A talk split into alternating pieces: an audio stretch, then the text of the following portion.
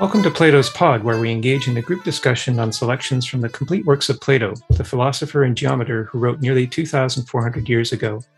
Today is October 31st, 2021, and I'm your host, James Myers. I'm honored to join in dialogue with participants from the Toronto Philosophy and Calgary Philosophy meetup groups. Whether you've been with us before or are here for the first time, whether you have experience with Plato's works or are new to them, all are encouraged to add your voice to our dialogue. I'll begin by introducing one of the key themes from today's reading selection, which covers parts of uh, books three and four of the Republic, with passages from Stephanus reference 412b to 445e. Then I will invite participants to exchange ideas, and as they do so, I will briefly summarize and try to connect different ideas and perspectives for further consideration. I've suggested three themes to focus our discussion today, which are posted on the shared drive that is linked to the meetup.com event notice. We can go in any direction the group chooses, but for everyone's benefit, I would ask that you relate your comments and opinions to Plato's text that we are discussing. To contribute your thoughts, I would ask participants to use the raise hands feature in Zoom. Calling your first name as it appears on your screen profile, I will invite you to speak in the order that hands are raised, giving precedence to those who haven't spoken before. After we finish recording in two hours, I invite any participants who wish to remain online for Plato's Cafe, a casual half hour discussion on Plato or philosophy in general. So, in our last episode, we continued our examination of the Republic with a focus on the first part of Book Two, in which Glaucon and Adeimantus set forth reasoned arguments for the relative benefits of injustice over justice. Not that they believe those arguments, but so that the group can begin to explore a theoretical social organization, or what they call a city, for signs of justice. But when Glaucon proposes that they endow the city with luxuries that do not occur naturally, such as couches, tables, perfumed oils, incense, prostitutes, and pastries, Socrates concludes that to his thinking, their thought experiment has begun to produce a city that is not healthy. Socrates calls it a city in a fever that requires a powerful ruling class of guardians to protect its material luxuries and defend against its enemies. To prevent the abuse of the guardian's power against the citizens, Provisions are made to ensure the rulers are educated in a way that leaves them no choice but to remain dedicated to the defense of the fevered city that is theirs alone to govern, which we will discuss further today. So I thought we would pick up now on the themes of health and its connection to nature. Health and nature being words that appear frequently in today's featured passages, with a selection that appears near the end of our reading, and then, with this perspective on health in mind, we can proceed to consider the challenges of raising faithful guardian class and of locating the four virtues in the city.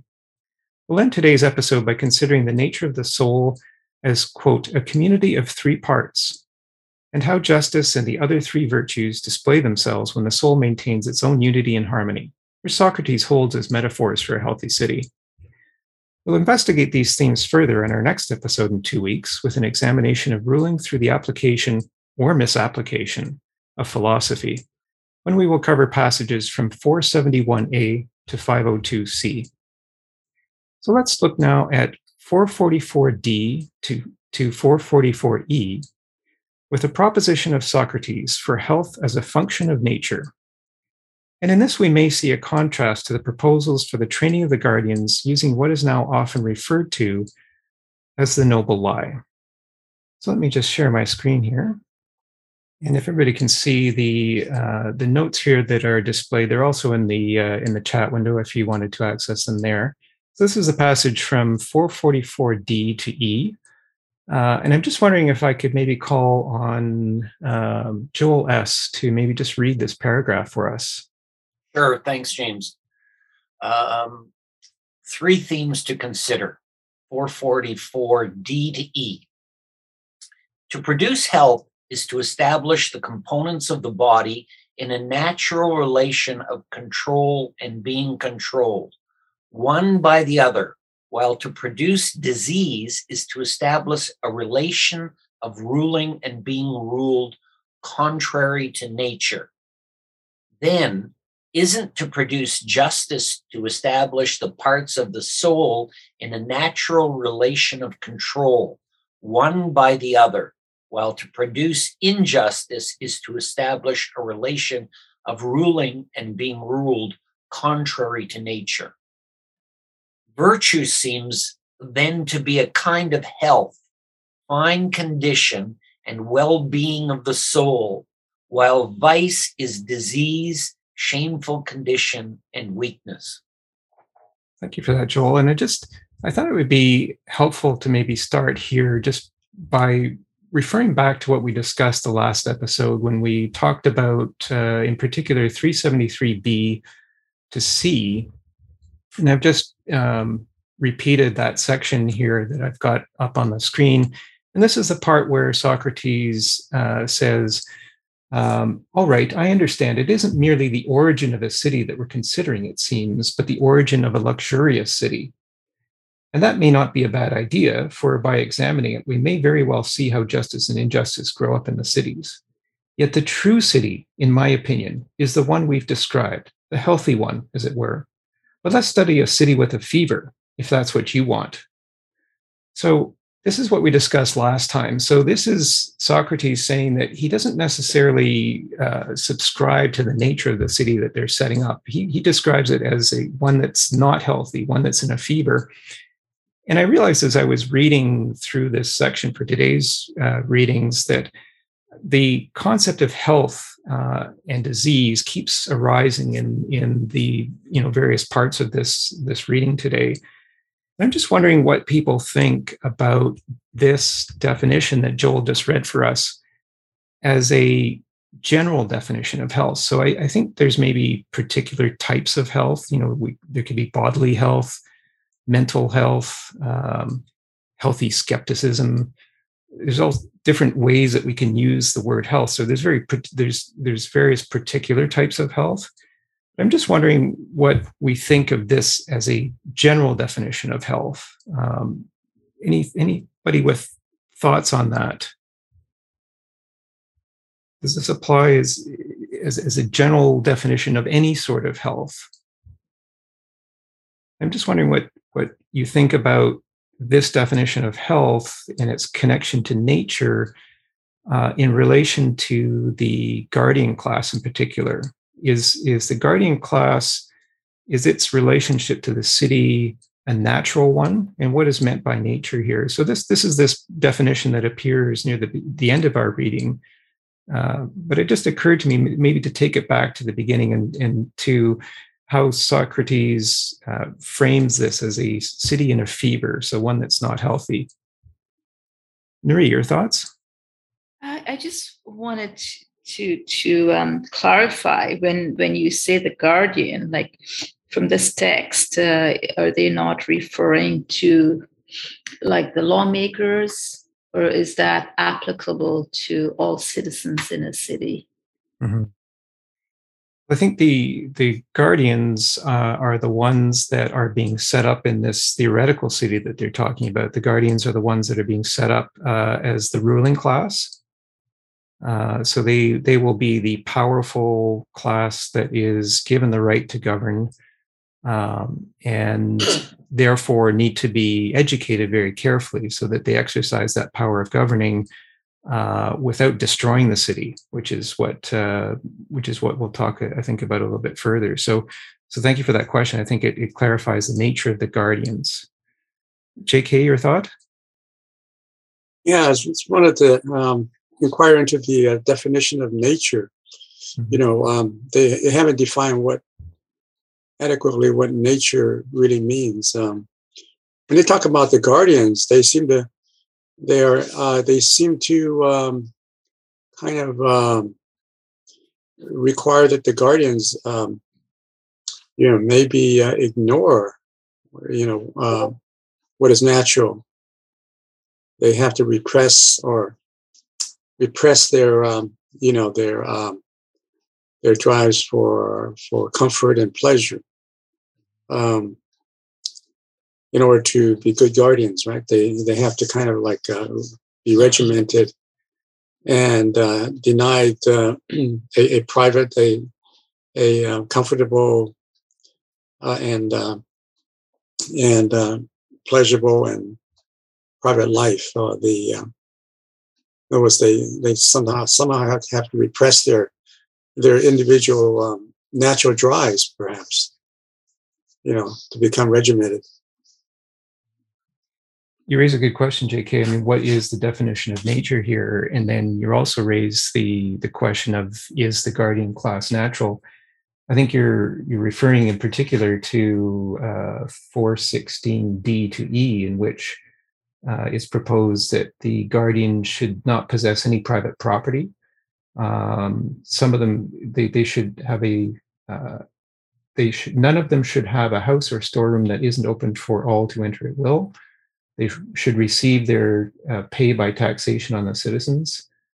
They should eat in common messes and live together uh, like soldiers in a camp. You use the word regimented. Um, so this is this is this idea that their natural tendencies perhaps are not what they are set up to be. Um, and so, what is meant by nature here? So, are, are the is is the natural tendency of the guardians to maybe um, not be as moderate or as uh, self-controlled as we would like them to be? Any thoughts on on uh, JK's question about the meaning of nature? Um, I have uh, Eva and then Nuri. I'm wondering if we switch na- the word nature with system, is he referring to two dimensions of the meaning of the system? Like, first one is health and body, it's physical, and the second one is justice and the soul. So, when we are healthy, yeah, the system just runs, but when there is a problem, when there is a virus, the body focuses on that and works on that, and either like uh, bringing up pain or using different parts of the systems, the body becomes healthier and more resistant to a new virus or a new situation after uh, an issue with health and body. And I wonder if we are looking at the justice perspective to the soul. Each action we face, or each problem, like mental problem we face, is it kind of like a fix to the soul? And is this is it like resilient to the soul? So if if I call nature as system, it's kind of like a rebuilding and becoming to live in in a good body and a good in and in a good just system. Interesting use of the word system there, Eva. I think that's that's really good, you know, food for thought, I think, for us. And, and you connected it to the soul, which is certainly where this uh, today's reading ends. Uh, so there's health in the body and there's health in the soul. Um, and, and, I think you referred to the idea of the system fixing itself. Um, and that's something that occurred to me with this definition of nature. Is it perhaps something that is self-regulating? I mean, if we think of you know the natural world, the natural world is able to regenerate itself it's able to repair itself. Um, and so maybe what you said eva is maybe that kind of connection that we're looking for um, in terms of the meaning of nature the question that um, jk challenged us with. Nuri, what do you think about that? I was james i was just um, you responded to jk's uh, comments and you said about uh, you know the guardians being raised uh, without uh, material things like almost like soldiers. I was just wondering if that was in the text. I must have missed something. If that part that you talked about was in the text. Yeah that, that part Nuri that i read i think was from 416 uh, d to e um, and that's where, uh, in particular, where it says that the guardians will live in common messes um, and live together like soldiers in a camp. Uh, so that was 416D to E. Um, I think the idea there is that they don't want to subject the guardians to any sort of temptation because the guardians are very powerful. And if the guardians yeah. succumb to temptation, uh, so then they will turn their power against the city. That was in a previous uh, previous uh, text, right? Not this week's text. Uh, well, that's that's in this week's text. Yeah, we're covering from 412b to 445e. But certainly, when we talked about the Guardians um, last week, uh, you know, it was again, I think, you know, starting that, starting along that idea that, uh, um, you know, that they would have to be carefully regimented and, and controlled. Sorry, I I must have copied the wrong text. Mm-hmm. I have 444 D to E. Okay. Uh, well, 444 D to E is what we're talking about here in this. The, it's right at the end of today's reading. And that 444 D to E is where um, Socrates gives this definition of health. So it comes at the end of today's reading. But if we go back towards the beginning of today's reading, um, then that's where we get this idea of the guardians. And are the guardians really, is, is that guardian system that they're talking about a healthy system? or is it or is it a, a, system that's more feverish like this city that socrates says is feverish so because it's a feverish city do we have to set up these unnatural mechanisms like the guardians to protect the city does that make sense i, I feel they need to to um to you know if if you just mix with the same set of people the the same guardians you do not get different ideas you do not really know what the people are experiencing. So I think it might be a feverish, more of the same. Um, so I don't know how best the guardians can uh, sustain if they don't uh, understand what people are really, the ordinary people are really going through, or the less fortunate. So that's my my thing on that one. And, and that's a good point that you make that uh, if the guardians are being separated from the citizens of the city, will they really understand what's going on and what the motivations of the citizens are? I mean, here the guardians are being set up as being rulers, but if they're kind of separated and they're not participating in the economy the way that the other citizens are participating, I mean, how good is this rule going to be? How natural is this rule going to be? So that's a good question. Thank you for for raising it. A good point, and we'll look at that when we talk about what's often now called the noble lie, which is which is what uh, they consider that this this kind of myth that they're going to feed the guardians that is going to make the guardians be faithful def- depend, uh, defendants of the city. Jose, what are your thoughts? Okay, just just answering to the observation that the guardians are repressed. Uh, I don't think so because according to Plato, uh, if you are they, they are supposed to be the most virtuous people, the most knowledgeable, with the best wisdom and everything. And if you are virtuous, you, you don't have really, you are not repressed you live a virtuous life.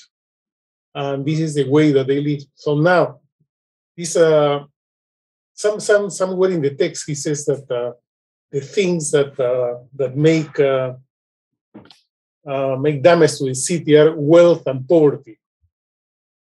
So the and he thinks that the guardians they should live without wealth because because wealth is what they start to corrupt uh, people.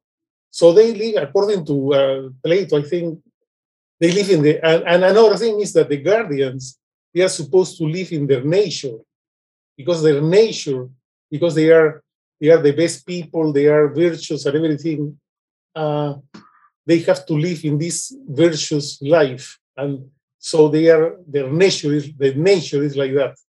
So they, they will be happy really.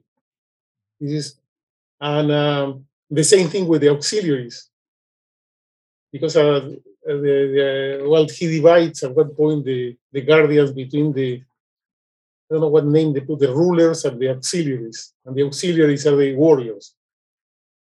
So they and they, they have courage is their main virtue. So they really live according to their nature. Is my point.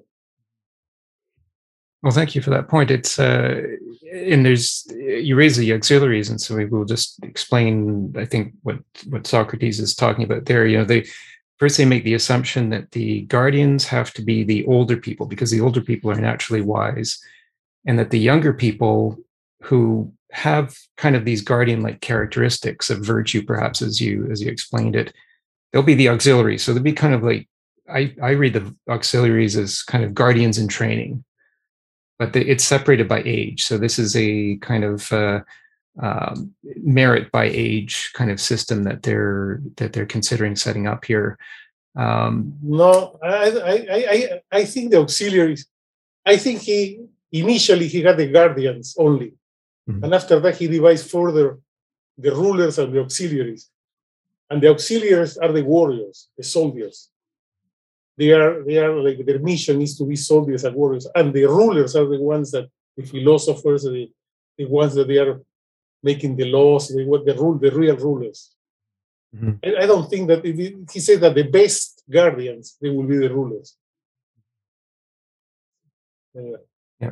and and yeah, I mean certainly, um, and to the extent that the auxiliaries are the younger ones, they're more suited for fighting, and uh, I think there's certainly uh, when, and I think it's at uh, four thirteen 413 uh, no sorry i was just looking for the section where they're talking about the subjecting the uh, guardians and auxiliaries to uh, all sorts of tests especially the auxiliaries because they're the younger ones yeah. that they, they need to be subjected to all sorts of tests to have these temptations put in front of them to see how they respond yeah. uh, and if they if they maintain themselves if they govern themselves well then they're suitable to be the governors of the city. I think that's so. There's that that passage, and I think it was. I think I gave you the wrong reference there, but there's a passage where they talk about having to put these people to a you know trial by fire sort of test uh, to see if they're really naturally suited to uh, to govern the city. So so uh, yeah, no, thank you for that. And it's uh, let, us go to Moshe. Your thoughts, Moshe? Uh, yeah. Okay. Um, yeah, I think there's a um, um, an essential equivocation uh, in the uh, or ambiguity to the idea of guardian, um, because clearly we think we we, we want to think uh, the guardians in an earlier uh, section are, are, people who have to uh, have a dual role. Okay, they have the role of of defending the state, the city, um, the city state against outside aggressors. And they also have the role of keeping the peace inside the city. So, um, in addition to that, um, we also think of the guardians as the intellectual guardians, the um, um the statesmen, the philosophers who are going to be able to show uh, and demonstrate uh, to the people uh, what is true virtue and and and what isn't. Uh, in this, um, in the, the section that you were just referring to, uh, which is in the bottom of 213, just before 214, where you're talking about um, after they've had, uh, you know, the the um, after they've had the three tests of violence, and toils and pain, and finally um, uh, um, terrors of some kind, um, of some kind, and again pass them into pleasure uh, and prove them more thoroughly than go um, and uh, and prove them more thoroughly than gold is proved in the in the furnace. So they have to have these three. They have to have these three tests, and they will become the guardians. And then and he who at every age, as a boy, a youth, or a mature man, has come out of the trial victorious and pure, shall be appointed a ruler and guardian of the state. So even though Socrates wants to start out with the older people, he says, you know, I mean, the, well, first of all, the older people aren't going to be able to either police the internal city or defend against the, um, you know, the um, the external threats when Socrates was in the Peloponnesian Wars, he wasn't 70 years old at that time. Okay. And so here it's saying that, you know, if you prove yourself, um, and you you have these uh, you know you have these virtues and you you, you can become a you are a philosopher then regardless of age you can have you know you can become a guardian So I like what you say about um, James about um, about uh, the auxiliaries being, you know, uh, guardians um, in training. Uh, but I would, you know, prefer to, you know, to differentiate, you know, the guardians as the auxiliaries as opposed to the philosopher king and the people in that particular that particular status. I also want to comment on two other things. One is this idea of a feverish city. Okay. Um, when I read that passage, I mean, it, it, it, it, uh, it makes me laugh a little bit. Okay. Because what, I mean, when, when Socrates starts talking about the state, first he starts talking about the state as having two or three men together. And it isn't until we've built up, you know, some idea that we're going to need uh, to have merchants and guardians and things like that, that even introduced the idea of women. Okay. And then Glaucon comes along with this thing about, well, we're going to need to have more than merchants and importers and exporters, which is what the merchants are, and the guardian class and things like that. We're also going to need, you know, people who, you know, were artisans and prostitutes and, and, and these other things. And to me, what is being described here is not a difference in uh, in kind, but a difference in degree when Socrates is talking about a feverish city. It's like the difference between slow dancing and fast dancing. Fast dancing can be feverish, but it's still dancing. Okay. And when Socrates is talking about uh, a, a feverish city, nothing that he's saying about the feverish city does not also apply to the non-feverish. You know, nothing that he's saying about dancing uh, as applying to fast dancing does not also apply to to slow dancing. And the third thing that I want to bring up is this this con- go back to this circle back to this concept of nature. It is assumed a lot of times uh, Socrates is always talking about, and a lot of people are talking about the nature of man, the nature of a person, or something like that. But it's important not only to ask the question about, well, what do we mean by nature, but also, does man have a nature?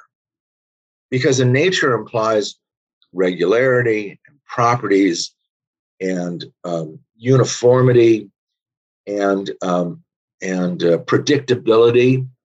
Uh, all of those things seem to be um, not included in the idea of a person because people aren't predictable. People aren't. I use the word people not so that you know. I mean, for because um, to, to, to include men and women, um, people aren't predictable. People don't uh, don't always follow the same rules. Uh, people don't always do what's in their their own best interest. Okay. But Socrates is talking about this entity that's supposed to be always acting in its own best interest and things like that. And I have just one other thing to say because this this is such an exciting thing that we're we're we're doing here. Um, uh, it my mind. Therefore, never mind.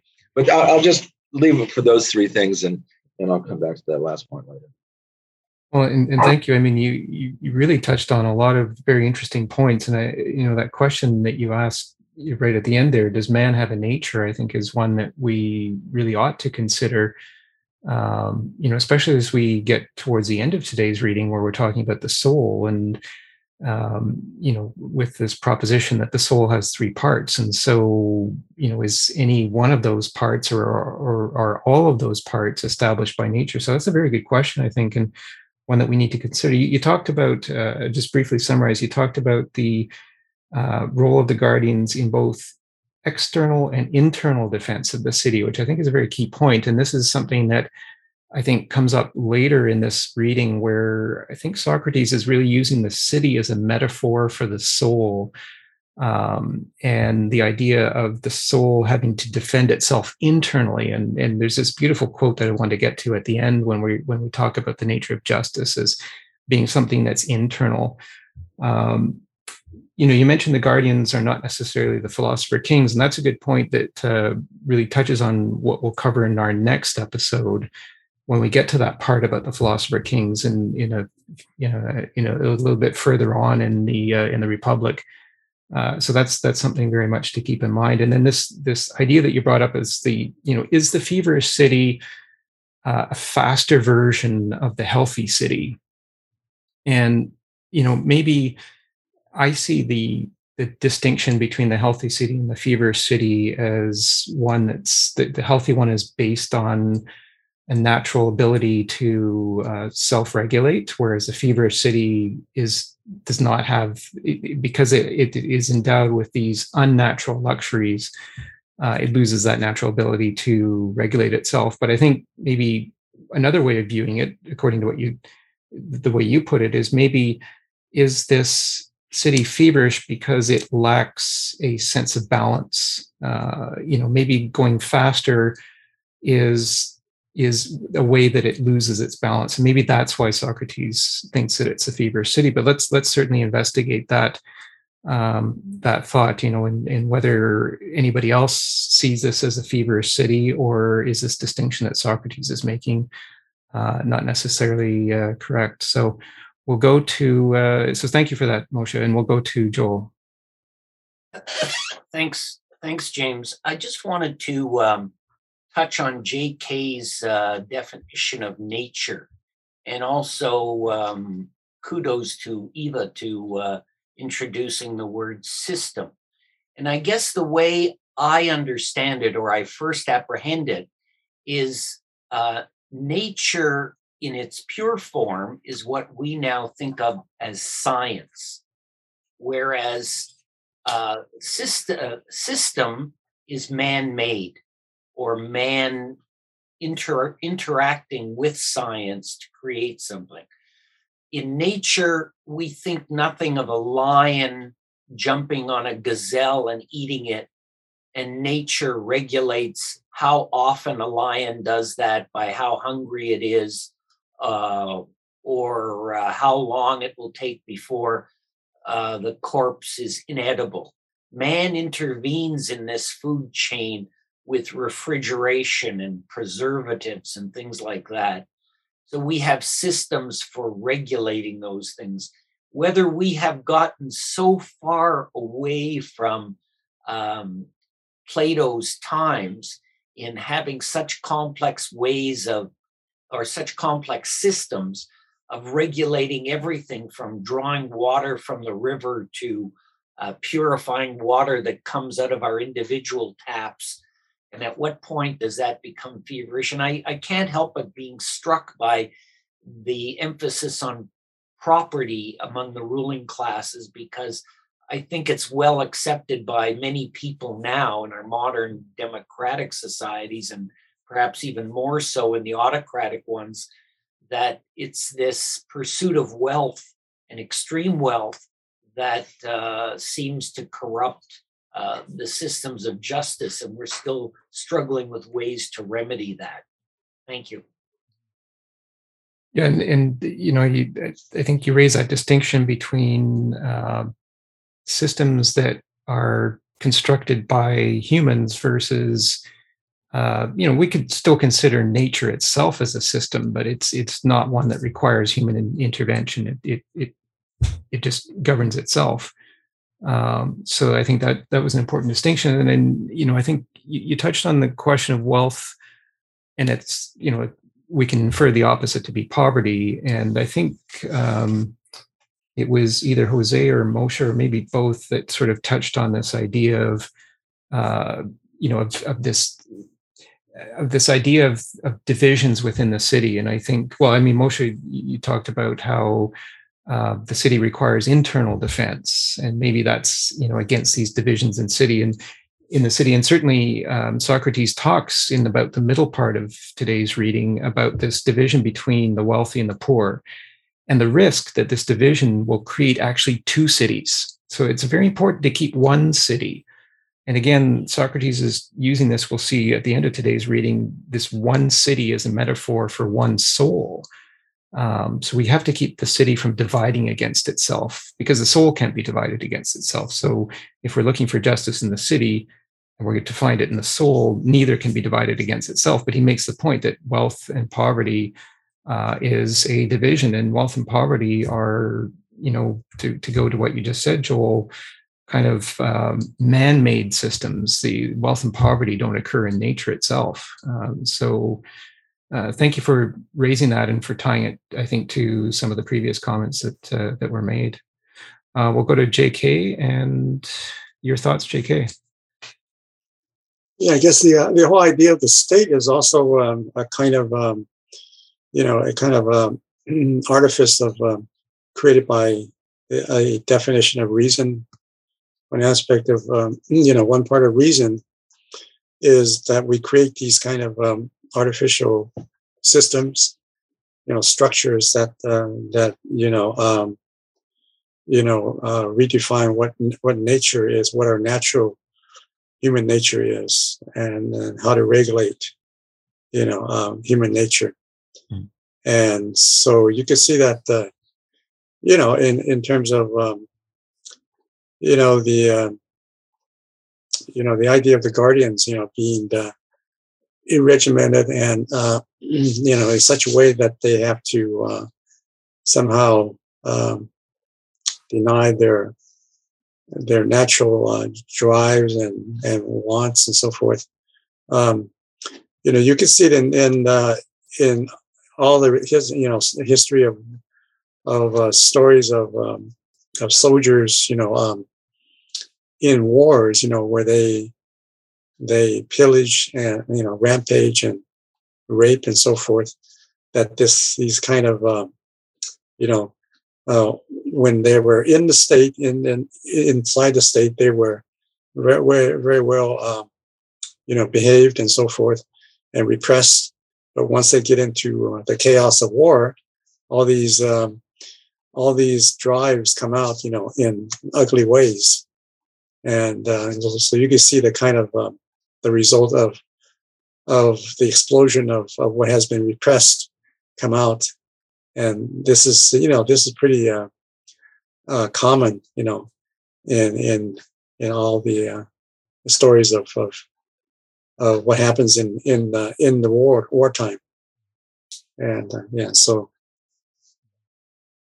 Mm-hmm. It, it, I mean, certainly, I guess war is kind of this this feverish state itself, you know, where you know it's it's governed by passions rather than reason necessarily, and um, so it's a good point to consider. You know, does I mean when you're when you're faced with a war type situation, you know, and maybe the idea that we talked about in our last episode of this materialist society that's being created, uh, needing to wage wars to defend its material, um, does that give rise to these tendencies to um, to do these terrible things and to be unjust in a way? Um, and it goes back maybe to the question that Moshe asked: Is does man have a nature? Uh, is our nature to be bad? Is our nature to be good, uh, or anything in between? You know, and it's it's this idea that I've just got uh, selected this uh, piece that maybe we can read in in a minute um, from 413a to 413d, which I've got here on the screen. This idea that um, you know, how do we naturally deal with good things versus bad things? Um, and and do we make a natural distinction between the two? That's a good point to raise. Thank you. We'll go to Nuri and then to Moshe. Yeah, I think I think um, we are uh, because of our the nature of man. We are more on the pessimistic side in a way. Uh, we we're kind of wired that way, perhaps, but we we have evolved uh, the good from the evil and we try to balance because we we can do that through thinking and we don't have to res- resort to lower uh, you know uh, levels as as a sort of animal in the animal kingdom. Um, so so that was one of my points. And the, what i wanted to talk about the guardians i think there's people in today's society that do not want to own anything or not that materialistic, especially if they're in a in a, in a in work where they want to seem unbiased and you know just do the good for society. But a majority of people, I, am not sure this um, Socratic way um, resonate with our politicians and lawmakers, um, they wouldn't last if they're not allowed to own. We, we, reward them a lot with um, with salaries and incentive so that they would not corrupt, but yet we still have that corruption uh, today. Thank you in in what you just said about this you know these tendencies in our leaders i think is a very important connection to what we'll talk about in our next episode is you know how do we how do we get the nature of those leaders to be kind of more in balance and i think balance is a word that you used when you at the beginning of your comments in terms of what you talked about our uh, you know what we do in the process of thinking and that's certainly something that we'll talk about in a little bit today when we talk about the soul you know this idea that reason so this this idea that the soul is divided in three parts and reason kind of sits in the middle of of the other two extremes uh, and maybe reason is something that gives us that balance that ability to balance and i think you use the word balance so i appreciate that um, so let, us let's follow up on that uh, on that thought that you just raised um, we'll go to moshe and then to jane um, okay my follow up is, well, we'll see if it's a follow up. Um, Socrates is, um, well, first of all, Socrates is very aware um, of the problems uh, I think that Nick raised about, uh, you know, when the guardian goes out and he's in war and he's in the uh, Hobbesian state of nature again, that he's going to uh, do all these terrible things. Um, that's why uh, Socrates, when he's describing the ideal city, is putting the guardians through uh, these very severe tests to find out uh, if they are capable of going out to war and just defending the city and defeating the enemy and not doing uh, all these atrocities. And I know, James, I'm sure you're going to get into it later. That uh, you know, he's Socrates is going to say that you know that um, men are a mixture of these different qualities of gold and of silver and of bronze. And that what we want to do is we want to uh, identify people who have, uh, let's say, the uh, the silver in them, the guardians, and uh, we're going to um, enhance that through. We found it through nature. We're going to enhance it through education, and we're going to try to purify that. And the implication being that there are also going to be some people who are just pure silver, and uh, they will be paradigms and be able to go out and, and help educate um, and indoctrinate and uh, mind wash the you know partially silver people to go out and when they do war they're just going to go out and defeat the enemy kill him uh, take his fields uh, and not harm you know animals or or people uh, or or anything like that. The i also want to go back to this idea that the reason why we're studying the state is because um, back at, at um, around 368 369 you know we we made the assumption that that the state the city made up of people has the same qualities that the people do and was an old greek idea that you know if you have a virtuous if you populate a city with virtuous people you're going to have a virtuous city so wouldn't it be um, uh, easier to study uh, uh, the state, which is larger than, than the individual, and decide what justice is? And therefore, we can go and we can go from the macrocosm to the microcosm and be able to talk about what justice is, um, you know, in, in, in terms of the people. So, what I what I I, I, I want to be sort of a purist here and say that when when Socrates is describing in this city as the guardians, they're he, he's trying to make uh, he he he might uh, he probably realizes that you know that that all these horrible things come about in real war, but he wants to describe a city in which that kind of thing wouldn't come about, and and and I, I think we have to to I, I find it better to deal with Plato on his own terms and then pick them apart from the inside as opposed to bringing in these empirical things, which, you know, rhetorically we could certainly argue against them. Thank you for that. And, and, you know, you raised the, something that I think we want to just talk about here just in a minute, which is that that what's called the noble lie, which is where they tell the guardians that uh, they are made of metal and they, they are born of the earth. Uh, and that's, I think that's maybe an attempt to, you know, create this natural connection, but it's it's an attempt to create it by myth. Um, so that's something that we can certainly uh, investigate. And, and, then, as you pointed out, you know, they they have tried to create this city, thinking that they can, if they can locate justice in the city, then they can locate it in the individual. So from going from the larger to the smaller, and that's something that we'll uh, we'll get to in probably about 15 minutes. Um, so. Uh, we'll, we'll hang on to those ideas, but thank you for raising them. Uh, and we'll go to Jane. Welcome, Jane. Hi, everybody. I'm really glad to be uh, joining the session today. Um, I guess I'm going to be backtracking a little bit to the original question of what nature and the word natural would mean in the context of the Plato dialogue. Um, to me, and I, I really like the uh, word combination of human nature. It was raised a little bit earlier on.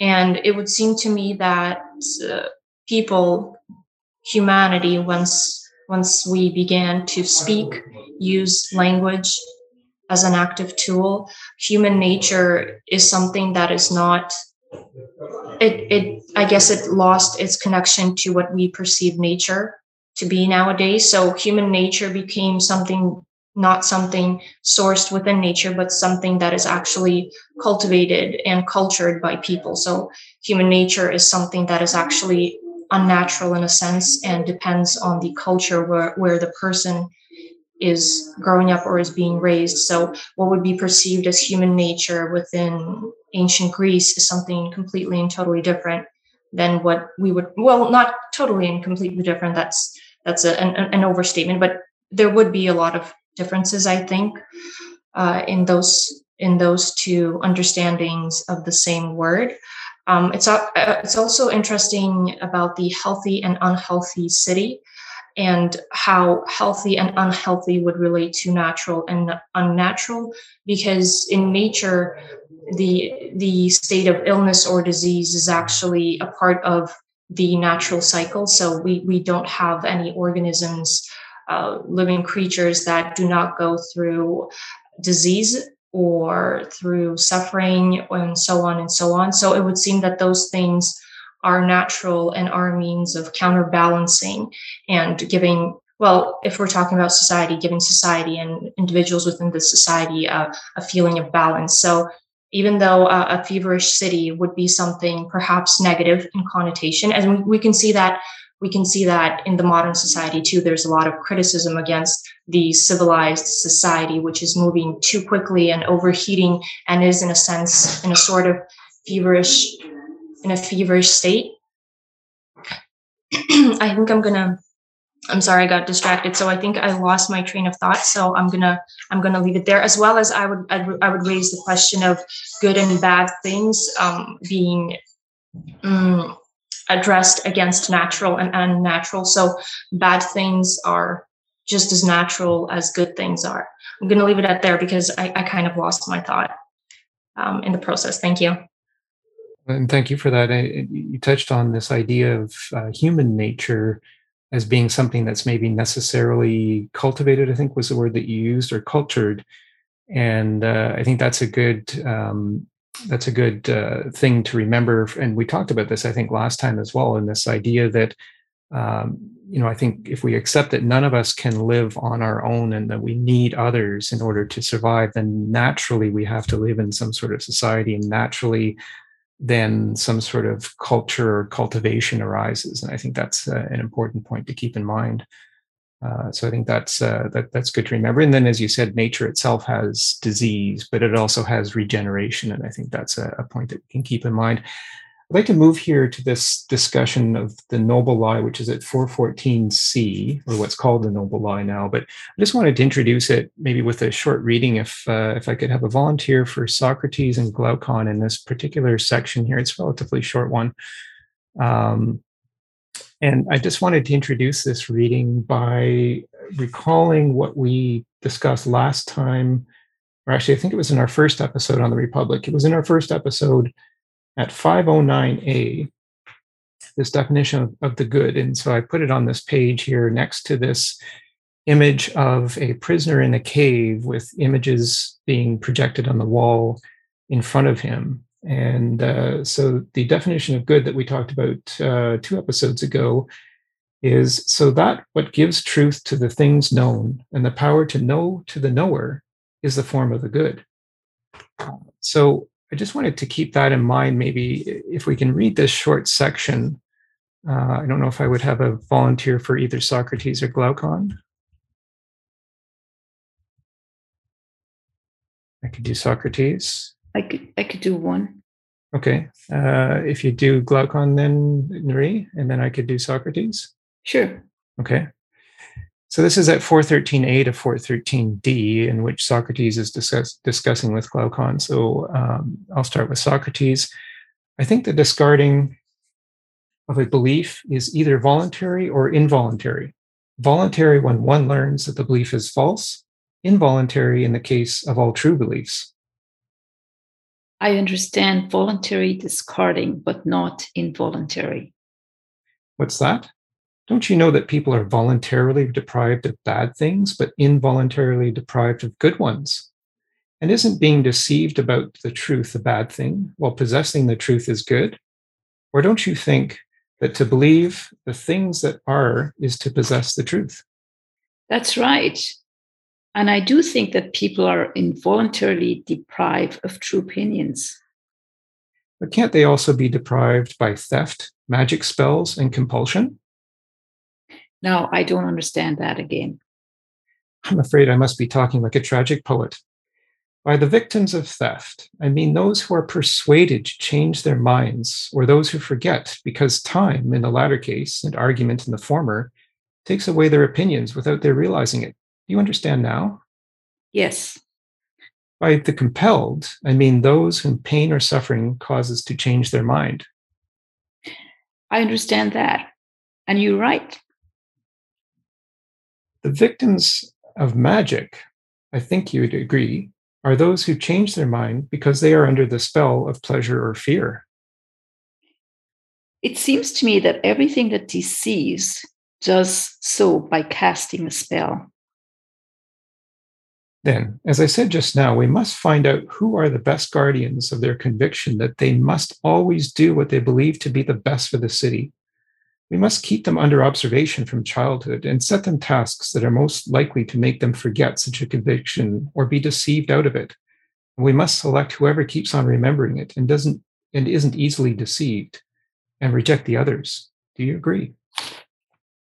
And so I just thought we would introduce this this concept of the noble lie, which is at uh, 414 uh, C and D, uh, by this little reading here, which is just the, this idea that we've got to make sure that the guardians always do what they believe to be best for the city. And, you know, this idea that, you know, we naturally want to do good things. And so if, if if we are deprived of good things, it's involuntary. But we naturally want to get rid of bad things. So we voluntarily get, get rid of bad things, but it's involuntary to get rid of good things. And so remembering, you know, good is that which gives truth to the things known and the power to know to the knower.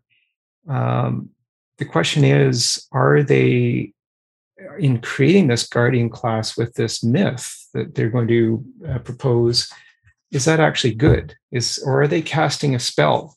Uh, are they like the this image in the, the my background of the screen are they acting like uh, the men on the parapet uh, in the allegory of the cave? So this this image has the the man on the parapet holding this little image of a bird casting a shadow of the bird on the wall and it's got the the prisoner tied um, unable to look in any other direction except to see this image on the wall and thinking that it's true. And I'm wondering if maybe with the guardians, with what they're proposing in the in this noble lie, is to kind of create this false image. And they're doing so because they need to make sure the guardians are controlled and they want to they want to propagate this this falsehood. So I'll just briefly read the, um, the what they propose uh, with this with this myth and it's uh, so so Socrates calls it a useful falsehood. Uh, and he says it's a Phoenician story, which describes something that has happened in many places. And then he says, you know, when, when Glaucon says, well, let, us hear you tell the story. And uh, Socrates says, well, I, I really hesitate. And Glaucon you know, says, why, why do you hesitate? And Socrates says, when you hear it, you'll realize that I have every reason to hesitate. And Glaucon encourages him to go ahead. And so then Socrates says, I'll tell it then, though I don't know where I'll get the audacity or even what words I'll use. I'll first try to persuade the rulers and the soldiers, and then the rest of the city, that the upbringing and the education we gave them and the experiences that went with them were a sort of dream. That in fact, they themselves, their weapons, and the other craftsmen's tools were at that time really being fashioned and nurtured inside the earth. And that when the work was completed, the earth, who was their mother, delivered all of them up into the world. Therefore, if anyone attacks the land in which they live, they must plan on its behalf and defend it as their mother and nurse and think of the other citizens as their earthborn brothers. That, that's kind of what's referred to as the, you know, the noble falsehood or the noble lie. Um, you know, they, they're going to create this connection between nature, you know, the earth, and and these guardians are born of the earth you know they they come from nature. Um, so it's not just that they're defending the city they are defending the earth itself uh, and they are born of the earth. Um, and so i wonder like you know how do we deal with this? Knowing that what we've discussed about the allegory of the cave uh, is this like casting a spell? Your thoughts jose? Uh, i just wanted in uh, in previous to this uh, to this read in, in the book uh, it's in the book three, but in 389b, that is previous, it is a passage that is a prelude to. He says, moreover, we have to be concerned about truth as well. For if what we say now is correct and, and false, falsehood, so of no use to the gods, is useful to people as a form of drag Clearly, we must allow only doctors to use it, not private citizens. So he, he goes a, a little bit more. And uh, what he's saying is that the, the like the ruling, the ruling, like the guardian, the, they, they are they, they are authorized. They, they are like it's, it's good for them to tell to tell these uh, these lies to the people as a form of drug. But uh, this this uh, analogy is yeah, we must allow only doctors to use it, so not anyone. So if private citizens they lie, this is a crime. But if they, like the the, the ruling, they lie is uh, for the good of the city is not a bad thing. This is in 389b. And and thank you for that connection also to you know that and the doctor you know so the doctor is presumably somebody who is charged with um, you know maintaining health and yeah. you know so the question is are there types of lies that can be propagated or types of myths that can be propagated that are healthy um, and that aren't true uh, knowing what we know about the definition of the good from 509a uh, is that which gives truth to the things known and the power to know to the knower. So, are we depriving the power to know um, from these guardians? And are we giving them the truth? Or Are we giving them, are we feeding them with untruth? Um, Moshe, your thoughts on that? Um, I just want to go on a little bit further in what you were reading, James, mm-hmm. because the the royal lie, um, true, I replied, says Socrates, but there is more coming. I have only told you half.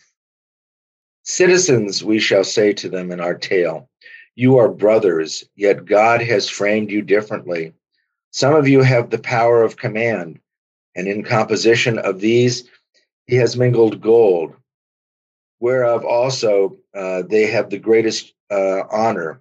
Others he has made of silver to be auxiliaries and others who are to be husbandsmen and craftsmen. He has composed of brass or iron and the species are generally uh, will generally be preserved in the children you know. So these traits go on from uh, generation to generation. This is a very important passage when he's trying to stratify society and when he's also going to be defining justice.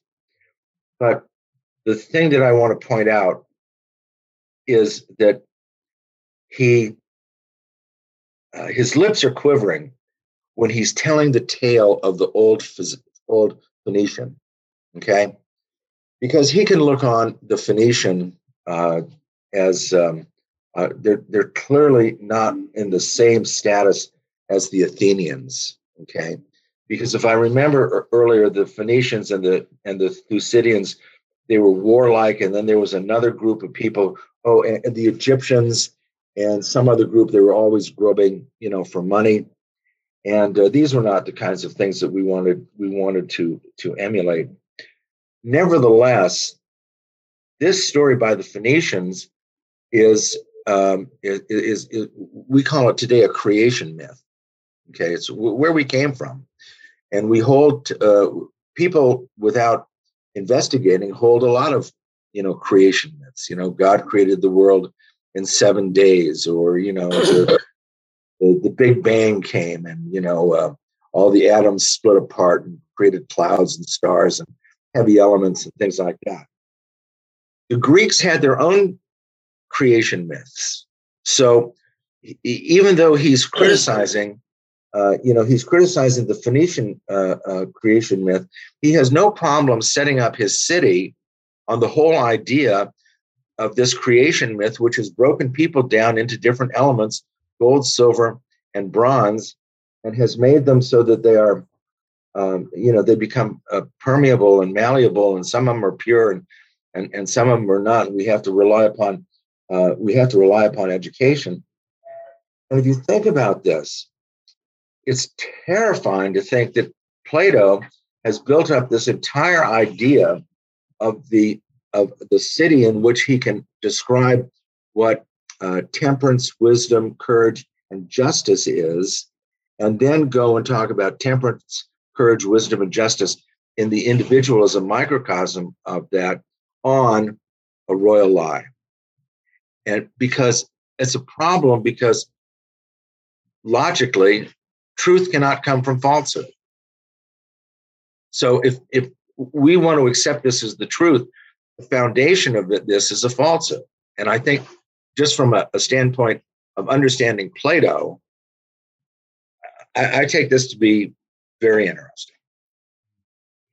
Well, Thank you. And, and that um, you know the idea that this myth is to propagate down into the other classes as well. Um, and I think it's also said that you know a person can move from one level of you know like bronze to silver or silver to gold or gold down to silver uh, is interesting. Now I I would wonder, you know, because Socrates says, he says, you know, when you hear it, you'll realize that I have every reason to hesitate and uses the word reason.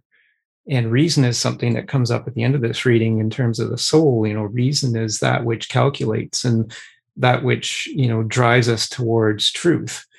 Um, and I'm wondering, you know, whether Socrates is being a little bit rather, you know, tongue in cheek, you know, when he says that he has every reason to hesitate uh, and I'm wondering whether Socrates is actually saying that cities should be set up this way. Now, he's said that this is a unhealthy city.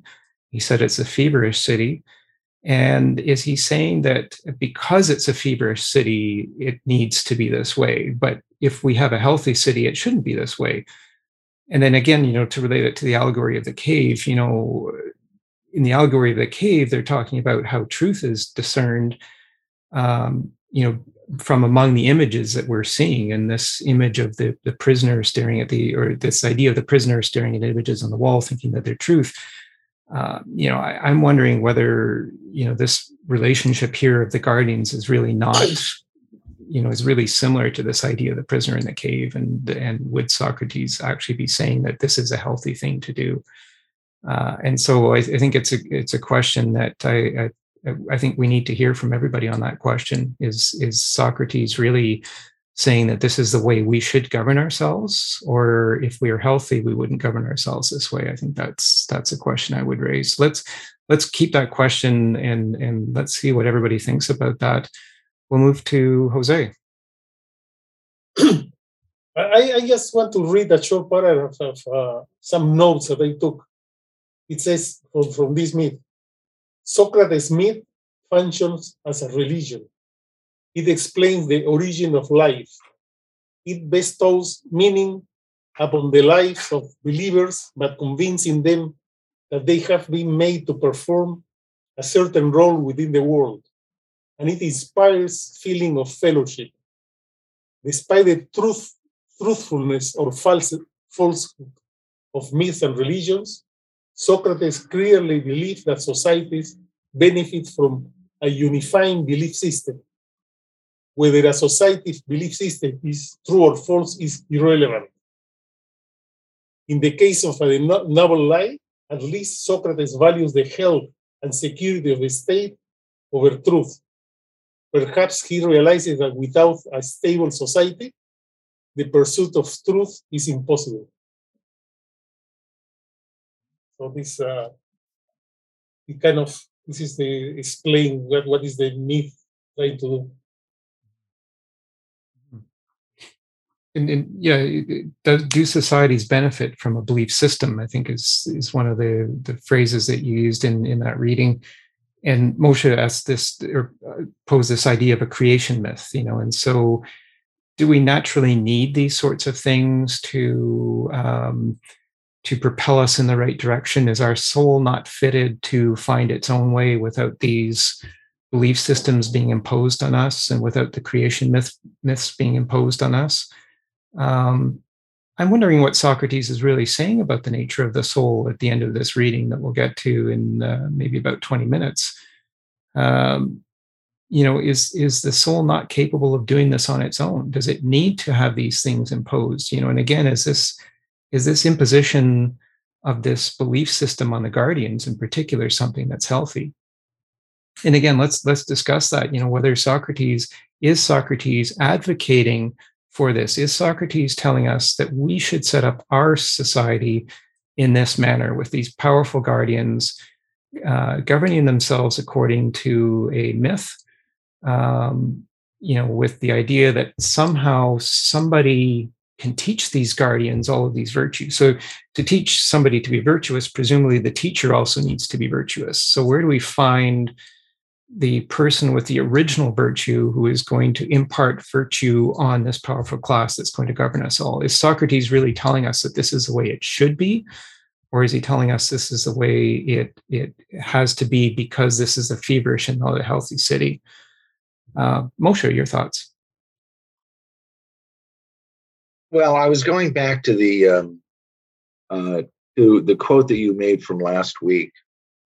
Um, Glaucon says, "It seems that you make people feast without any delicacies."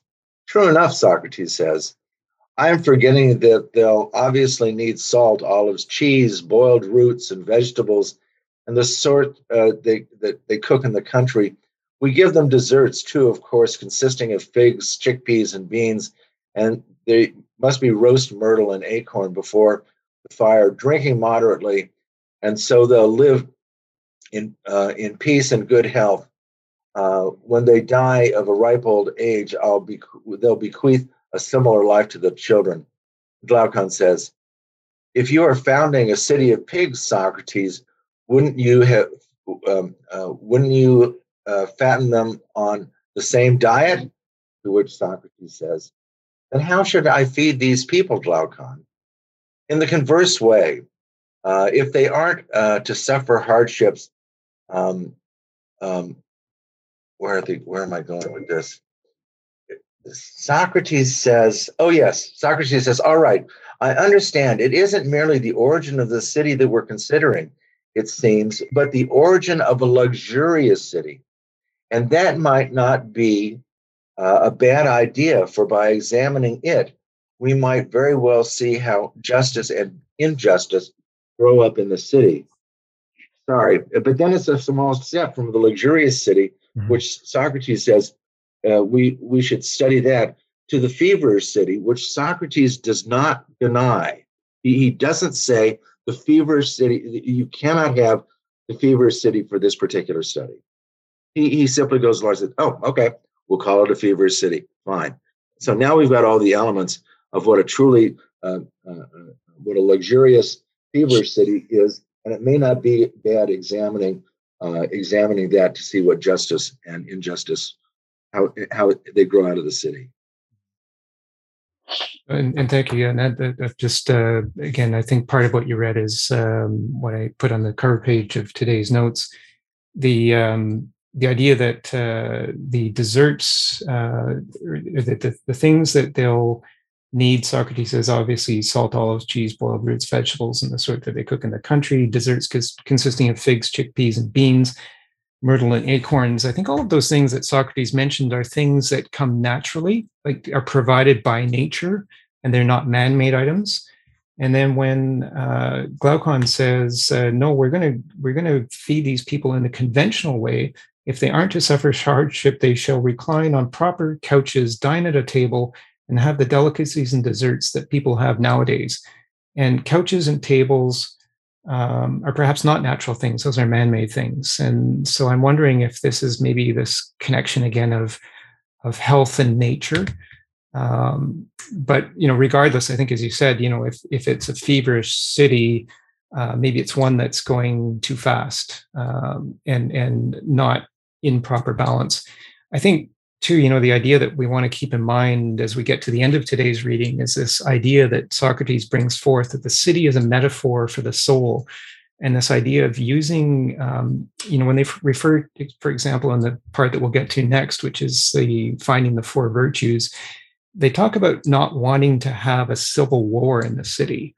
Um, you know, I think somebody raised the idea before of the um, the distinction between the wealth and the and the poor um, and does that create a does that divide the city into two and create a civil war? And so i think all of this is leading to the idea of the soul. And so socrates at the end we'll see that lovely quote where he's kind of using the city as a metaphor for the soul. You know we want we want to keep the city unified. And so whether it's feverish because it's unnatural or whether it's feverish because it's going too fast socrates nonetheless says it's feverish. And so you know the question is how do we how do we govern that type of city um, so thank you for that, and we'll move to J.K. Yeah, it seems like um, his argument is um, kind of a dilemma. Is if he says that you know what's healthy is to be natural, then why do you need uh, uh, you know uh, beliefs and all these artificial things to impose on what is natural?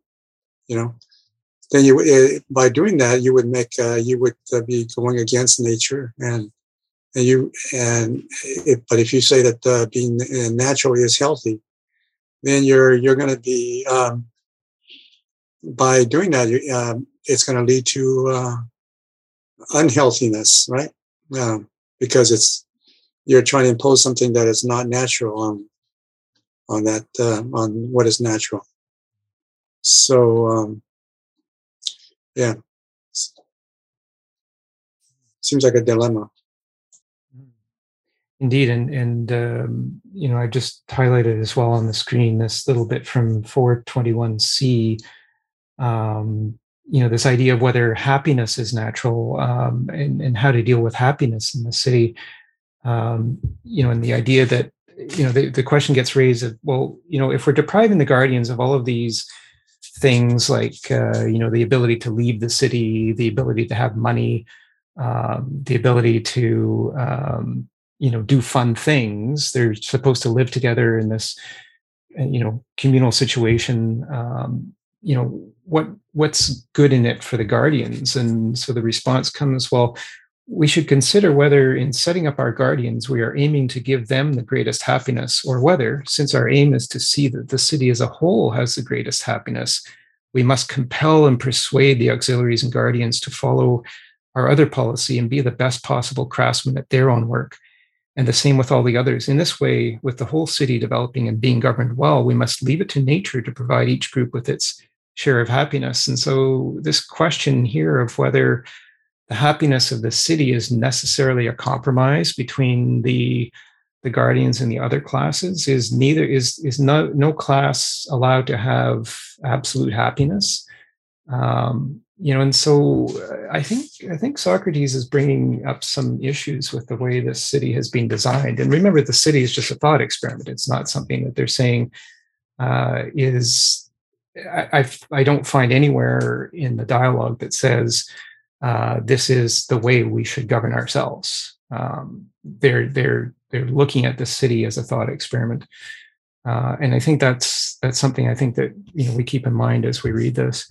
I just wanted to move on to uh, touch, I think, relatively briefly on the four virtues here, which occupies about the middle part of today's reading, and just just talk again this connection about nature and the, the way they find the virtues in the city before we go on to talk about the soul, which I want I do want to get to in probably about 10 minutes. So um, this is this idea of uh, you know if you can find uh, three virtues, then you will naturally find the fourth, being the, the only one that hasn't been found. Um, and so I just wanted to highlight, you know, this, they discuss this wisdom, for example, in this quote here at 428e to 429a. Uh, this is on wisdom. And uh, it said, Indeed, of all of those who are called by a certain name because they have some kind of knowledge, aren't the guardians the least numerous? Then a whole city established according to nature would be wise because of the smallest class and part in it, namely the governing or ruling one. And to this class, which seems to be by nature the smallest, belongs a share of the knowledge that alone among all the other kinds of knowledge is to be called wisdom. And Socrates says, maybe a little bit tongue in cheek again, then we found one of the four virtues as well as its place in the city, though I don't know how we found it. Uh, so here Socrates is raising this idea of, well, okay, so is our city wise because we've got this governing class in place? And and the response from Glaucon, yes, it's wise because we've created this city and we've given them wise governing. And then Socrates says, well, but this governing class is actually the smallest part of the city. Uh, and so is the whole city wise because of its smallest part? You know again this this interplay between small and large right? So they've they've attempted to create this city in their thought experiment uh, as something large so that they could find the virtues in the smaller part. And yet here socrates is calling it the irony that they've found a virtue in the smaller part and they've applied it to the larger part which is the opposite of what they intended to do I'm just wondering what what people think about this this particular idea here that Socrates is raising this bit of irony uh, on wisdom, or or do people see it this way? Jane, your thoughts? I think I agree with you, James, on the way that you view uh, Socrates' approach to this whole dialogue. I, I, at least based on, I guess, other dialogues and maybe the rest of the Republic, I, I, don't think that Socrates would believe this sort of uh, system of government to be the best. Uh, to me, it would even seem, I guess, maybe unnatural to what was said before by Socrates. Uh, I would imagine that more of a closer interpretation would be that the um, guiding philosopher would be someone who was able to overcome the cave scenario and was able to reach out into the uh, ideal uh, into the platonic world of ideas. After having done so that ruling philosopher is therefore obligated um, to uh, to take the position of leader and his job is not to segregate classes strictly and restrain the the lowest one, of the craftsmen and husbandmen, uh, to a life that is wholly different and differently based than the life of the guardians auxiliaries and of the philosopher ruling class as well. So to me, it would seem that his role would be to try to propagate what he was able to what he was able to uh, apprehend once having reached the platonic world of ideas and to be able to propagate that as much as he could to the lowest stratas of society mm. and it would make sense because you would be able to well at least based on i guess modern views of how society works it's an open complex system and you can't you can't uh, I don't know, you can't um, divide classes in such a way without them having influence upon each other. So you can't have a class that's going to be living in a whole different not again not a whole different value system but a, quite a different value system within each of the stratas so and you would judge a society based on the weakest link to realize how virtuous a society is in general you'd have to understand how weak in terms of virtue the uh, lowest strata of a society is. I, I don't i don't know how much that makes sense. I also wanted to because there's a lot of back and forth about uh, society system how how much it is natural or unnatural. I don't think that we can call a human society unnatural or natural. It seems like a sort of a gray area where we have this mixed media type of situation because our society is still based on a system that comes from nature. We may not want to use the word system but there's we still get the the idea of hierarchy and social roles from what we've been able to observe within human like within nature and we still apply it to our societies as well. It's just that again humans they have they have language we have different intellectual capacities that allow us to enter into this dimension of intersubjectivity where we communicate with each other and we're able to create these myths. And well it's it's more of a my personal belief i guess that each society lives within a myth that they created.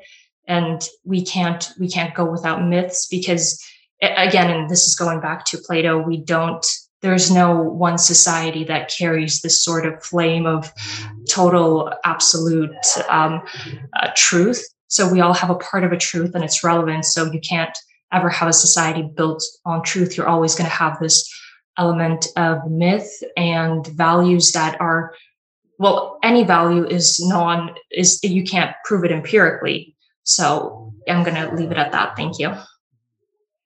Thank you. And, and what you i think started by saying ties very nicely to what we'll talk about in our next episode. So it's a good lead into this idea of the the philosopher ruling and the idea that the philosopher maybe is the one who can find the truth most closely. And i think you ended by saying that no society has absolute truth you know we each have part of the truth and somehow using communication and reconciliation process we need to you know deal with these differences that naturally arise between us. Uh, so i think that was a, a, powerful idea as you put it there.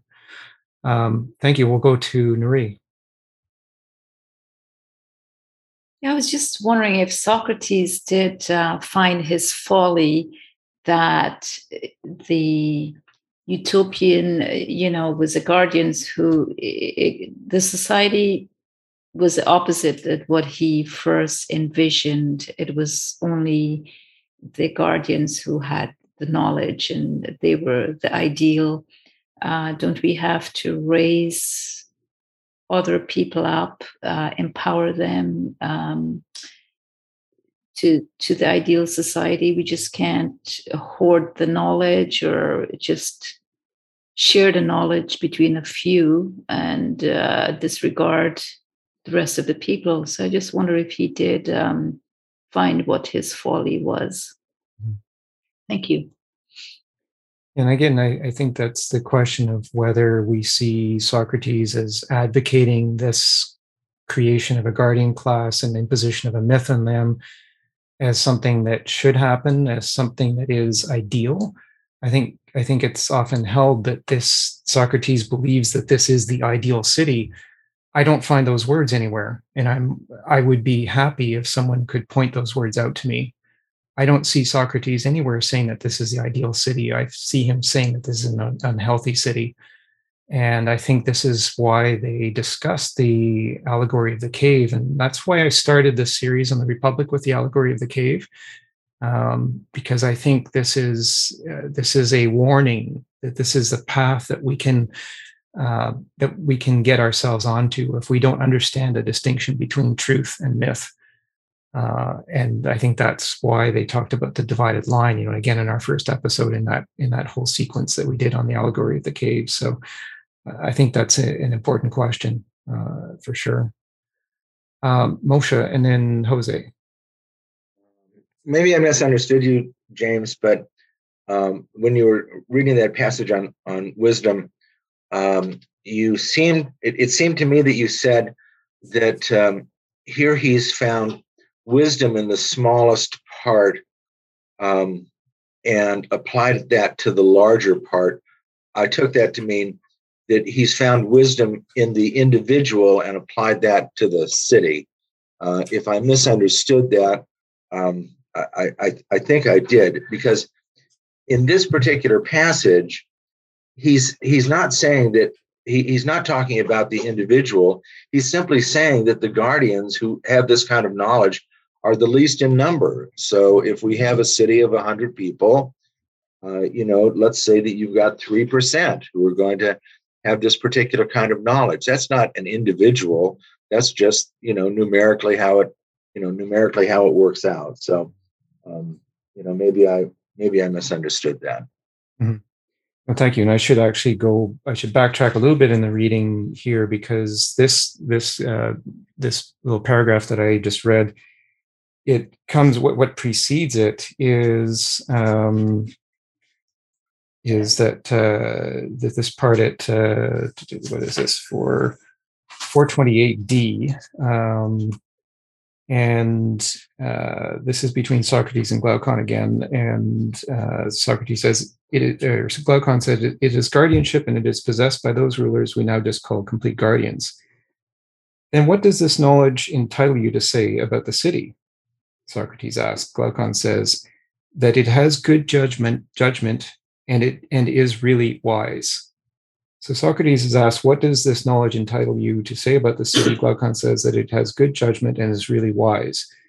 And then they go on to discuss, well, where does this knowledge come from and where does this judgment come from? And this is where Socrates, in this part that I I read, uh, is saying, well, that's rather odd because it seems you, you've said Glaucon that the city is wise, but it seems that it's wise because of the smallest part in it.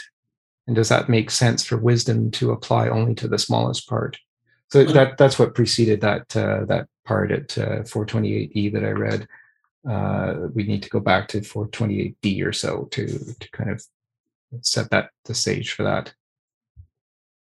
Um, well, I, I, think it makes sense. I mean, yeah. if everybody, if, if 98% of the city was wise, you wouldn't need all this other, uh, this other apparatus. Right. I mean, you, you, would have, you know, the Kantian uh, ideal of a of a society of all reasonable men mm-hmm. and you wouldn't need anything else. Right. Just want to point answer a question that came up on chat, um, mm-hmm. and I, and James, you you've raised this too. You you've made the point is Socrates being tongue in cheek in this, okay, and and I think his tongue is firmly implanted in his cheek. And you've referred to this as a, a thought experiment, but he's he's he's he's saying well, you know, this is only a thought experiment. This is only an ideal city. But don't you really think that this is the way it should be done? I mean, that's the tongue in cheek part of it is he's saying, yeah, yeah, this is an ideal city. Wouldn't it be great if we could construct one just like this? He's not saying that. He's just saying, he's just pointing out all the virtues of the, uh, uh, uh the, um, of the, um, of the society. And um, I mean, at the very end of it, um, you know, he says, you know, they they talk about. Uh, is this at the end of it where they talk about having a government that is an autocracy or a or, a monarchy? Um, um, I, I definitely think that Plato is suggesting in this thought experiment that this is the way human governance should be. Okay. Well, we'll uh, I would certainly, again, if if those words are made clear somewhere in the dialogue, please do point them out. Like anybody is free to point them out to me. I would really like to see those words or that that written clearly. Uh, I don't see it, but you know, we're we're you know we're all reading from a different perspective, and this is great because we're all comparing our ideas and thoughts, and that's the purpose of of our dialogue. And so, um, you know, it, it, remains a question. And I think certainly what you just expressed, Moshe, is I think what a lot of people express about this creation of the city and the republic uh, is that it's referred to as an ideal city. Um, so does Socrates really mean this to be an ideal city? So we'll leave that as a uh, as an unresolved question. Well, let me just bring up something about irony mm-hmm. because irony has been, you know, according to Strauss, Leo Strauss, there's, you know, a lot of irony in, in political writing because people were living in, in repressive regimes and they could not say directly what they wanted. So uh, you have to be ironic in order to make it so that the the that the uh, to make it so that the majority of the people who are reading this are seeing this as just a um, um, uh, just a, a, mental experiment.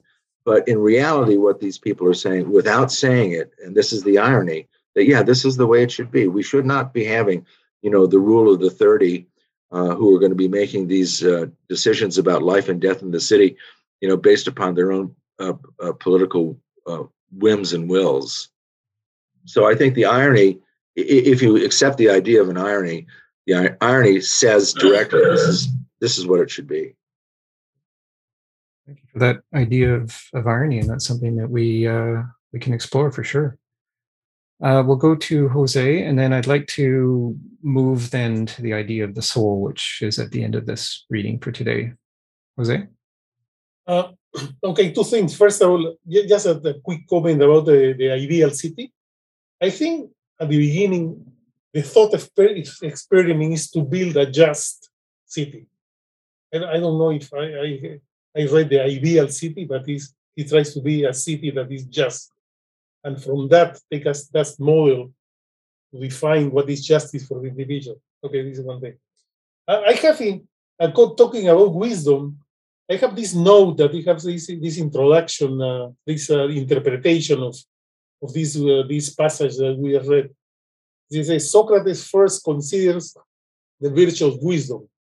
A quote, a wise state is a state that knows best how to deal with itself and with other states. Uh, end quote. The duty of the rulers is to determine what is best for the states. Thus, if the rulers possess wisdom, then the states will too whether the soldiers and laborers are wise is irrelevant because soldiers and labor, laborers do not legislate and enforce laws. So what he's saying here is that uh, that he doesn't care about the rest. He cares about the, the rulers only. If they has wisdom, then the state has wisdom. Mm-hmm. I, I think yeah, I mean, uh, and, and thank you for that interpretation. I think that's uh, something that maybe some have read in this, but uh, again, I'm not seeing that in here. Uh, I'm actually seeing quite the opposite in here. Um, so it, it's something that we need to consider. I mean, it's certainly, I think it's absolutely critical to to understanding what the purpose of the republic is. Um, so let's move on, uh, you know, because I think, th- again, this idea of city is a metaphor for the soul. So, I mean, they set out to create this city so that they could examine it to look for justice. Uh, I don't think they set out to create a city necessarily that was going to be branded as just. I think they set out to create a city so that they could look for justice. Um, and they didn't know whether they would find it. Um, so, you know, maybe that's one way of seeing it. Um, so, just to to briefly, you know, go through the other virtues that they they tentatively found in the city. Here, they thought that they found courage.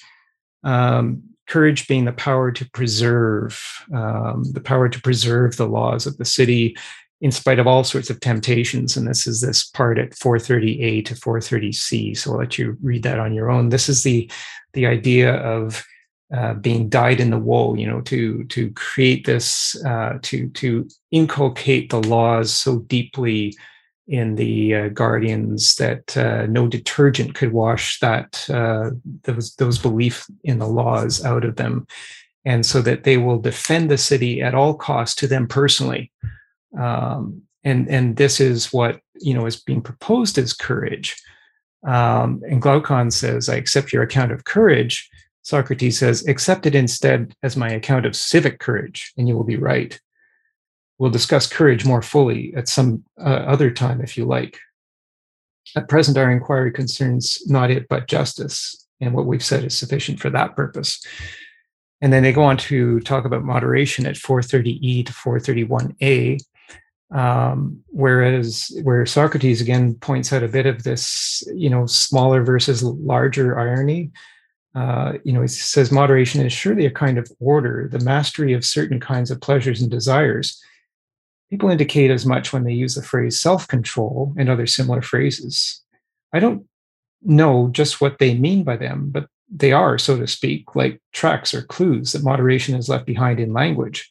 And somebody mentioned interpretation earlier, so that was an interesting connection there. Yet, isn't the expression self control ridiculous? The stronger self that does the controlling is the same as the weaker self that gets controlled, so that only one person is referred to in all such expressions. And that's maybe again this idea of maybe a little bit unnatural kind of connection that they found there uh, and then they find tentatively justice but socrates says in the, this discussion of justice at 433a to 434d um, you know this idea that uh, that you can't ch- change people between classes this idea that they created this this city in this thought experiment and they said well people have to stick to what they know best and stick to their natural abilities. And so we can't have, particularly in the money making classes, we can't have people moving around and doing jobs that they're not fitted for. Uh, so that was just a, a, brief summary of the the virtues that they think that they've found in the city. But then Socrates says, uh, no, let's let's actually look for. Um, let's not take this as secure yet. But if we find the same form, here he's talking about justice, when it seems to be in each individual person uh, is accepted as justice there as well, we can assent to it. So he's saying that no, maybe we don't accept this definition of justice that we've just found in the city that people have to keep to their stick to their own um, uh, the, the, jobs that they seem naturally fitted for, however this natural fitting happens. Um, so if we can move on to, did you want to add another comment there, Jose? Yes, uh, just reinforcing that uh, my comment, and, and you see that you didn't see that in that paragraph. Yes, you didn't say in that paragraph, but later when he says that uh, every component, every component in the city, they have to do their own job. They cannot do another. So the rulers is to rule, and the rulers are the one that needs wisdom. The other ones they don't need wisdom because they don't they, they, they, they won't use it because, because they are not allowed to, because it's not their function. The same courage, the, the one that they have to have courage is only the auxiliaries. The ruler, even the rulers or the producers, they don't, they don't, they don't need courage because they, they, they, don't, they won't use it. And uh, only temperance and justice is applied to all the classes.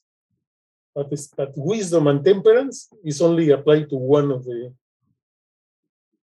of the components. Well, let's look at you know these individual components and whether uh, you know whether each person is in fact only suited for one thing. And so let me just read. Let me skip to the um, to this part at the end here, um, where I've got this quote here. Yeah, it's this. It's this one here. The well, so this is near the end of our reading today at 443 D and E. Maybe just let me read this. So this is again after they think that they've found the four virtues in the city, but I think Socrates is called into question kind of each one of them. You know, have they really found the virtues? And he said, well, let's then stop looking at the city and look at the individual. And so they get into this discussion of the soul. So I want to I want to just read this part at the end, and then we can go back to discussing the soul unfortunately, we're running short of time a little bit here, but this part at the end. So, this idea that Socrates says, indeed, Glaucon, the principle that it is right for someone who is by nature a cobbler to practice cobblery and nothing else, for the carpenter to practice carpentry, and the same for the others, is a sort of image of justice. That's why it's beneficial. And in truth, justice is, it seems, something of this sort However, it isn't concerned with someone's doing his own externally, but with what is inside him, with what is truly himself and his own. One who is just does not allow any part of himself to do the work of another part, or allow the various classes within him to meddle with each other. He regulates well what is really his own and rules himself. He puts himself in order is his own friend and harmonizes the three parts of himself like three limiting notes in a musical scale high, low, and middle. He binds together those parts and any others there may be in between. And from having been many things, he becomes entirely one, moderate and harmonious. Only then does he act. And when he does anything, whether acquiring wealth, taking care of his body, engaging in politics, or in private contracts, in all of these, he believes that the action is just and fine, that preserves this inner harmony and helps achieve it, and calls it so, and regards as wisdom the knowledge that oversees such actions. And he believes that the action that destroys this harmony is unjust, and calls it so, and regards the belief that oversees it as ignorance. I, I just really wanted to highlight that particular part because it really struck me uh, as as you know Socrates saying, "Here is justice inside the soul. Uh, the soul is being just to itself." And I think in this, he's he's using the city as a metaphor for the soul. You know, the city is prone to civil war, for example, between itself. Um, and you know, the rich and the poor will fight each other.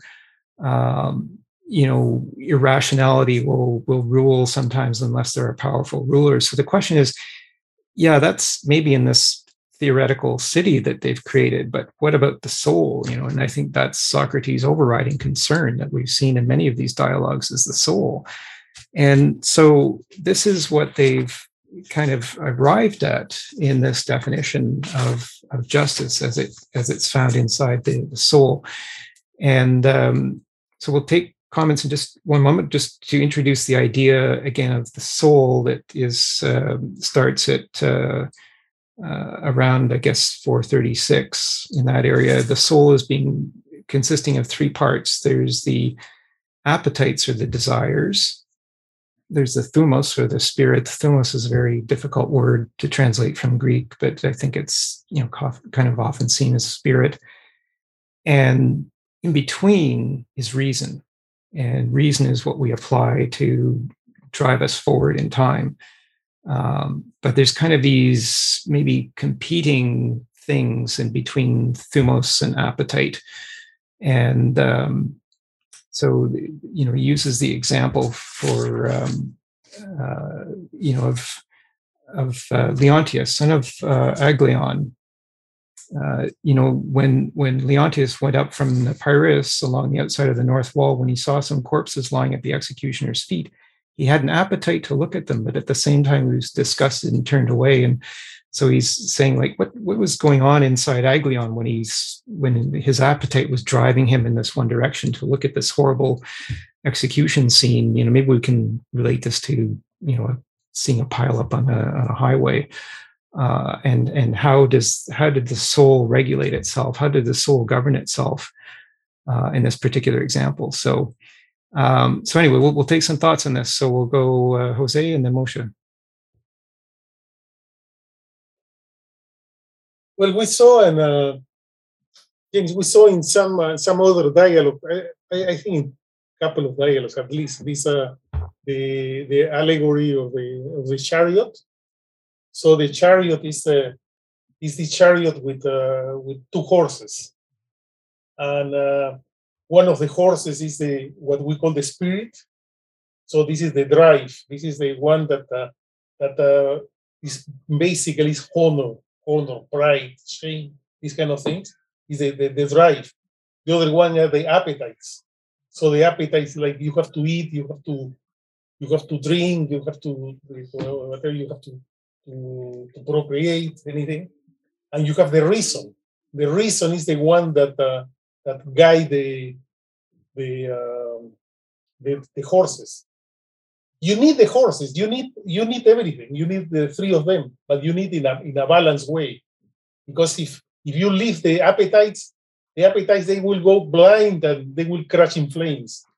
The the uh, the pride and the and the and the shame and the honor like a spirit part cannot go for itself and the reason itself it will start to death so they you need every part but in equilibrium this is exactly what he's mentioning here that everybody does his, their function and, uh, and everybody controls every, everything. Uh, thank you for that reminder of uh, it was Phaedrus, I think, where um, that that image of the the soul being you know guided by a dark horse and a light horse and the dark horse is kind of pulling it one direction and the light horse is pulling it in another direction and there's this kind of civil war between the two horses uh, and it's the the role of reason uh, i think in, in phaedrus and in here as well to apply that balance that you spoke of jose i think that's uh, that was a good connection that you made moshe Okay. Uh, I have two things. Uh, on the last paragraph that you uh, read, one who is just does not allow any part of himself to do the work of another part or allow the various classes within him, him to meddle with each other. He regulates well that he is really his own, uh, really his own, and rules himself. He puts himself in order is his own friend and harmonizes the three parts himself. My first question is a uh, is is an epistemological question. How does he know that he does this? I mean, what do you have that can stand out as a pair? As, as does he have a mental picture that he has? Can he share that picture with somebody else to say what is a, a harmonized soul? Now I know he gives this um, uh, he gives this metaphor of uh, limiting notes in a musical scale. Uh, but I, I want to point out that in different cultures, there are different musical scales and the, there are different uh, different ideas of harmony. And the Western version of harmony that we have uh, and that the Greeks shared is one. But you know, there are African scales and, and Middle Eastern scales and uh, um, Asian scales. They're all quite different. So I, I think we've got to, in order to be able to understand what's really going on here, we have to do, we have to do a lot of, how should I say it? We, we've got to build up some sort of framework in w- within which someone can know that they've harmonized their soul. And the second thing, and I'm sure that it was, I'm, I'm, I'm not sure of anything, but we started this with 412b.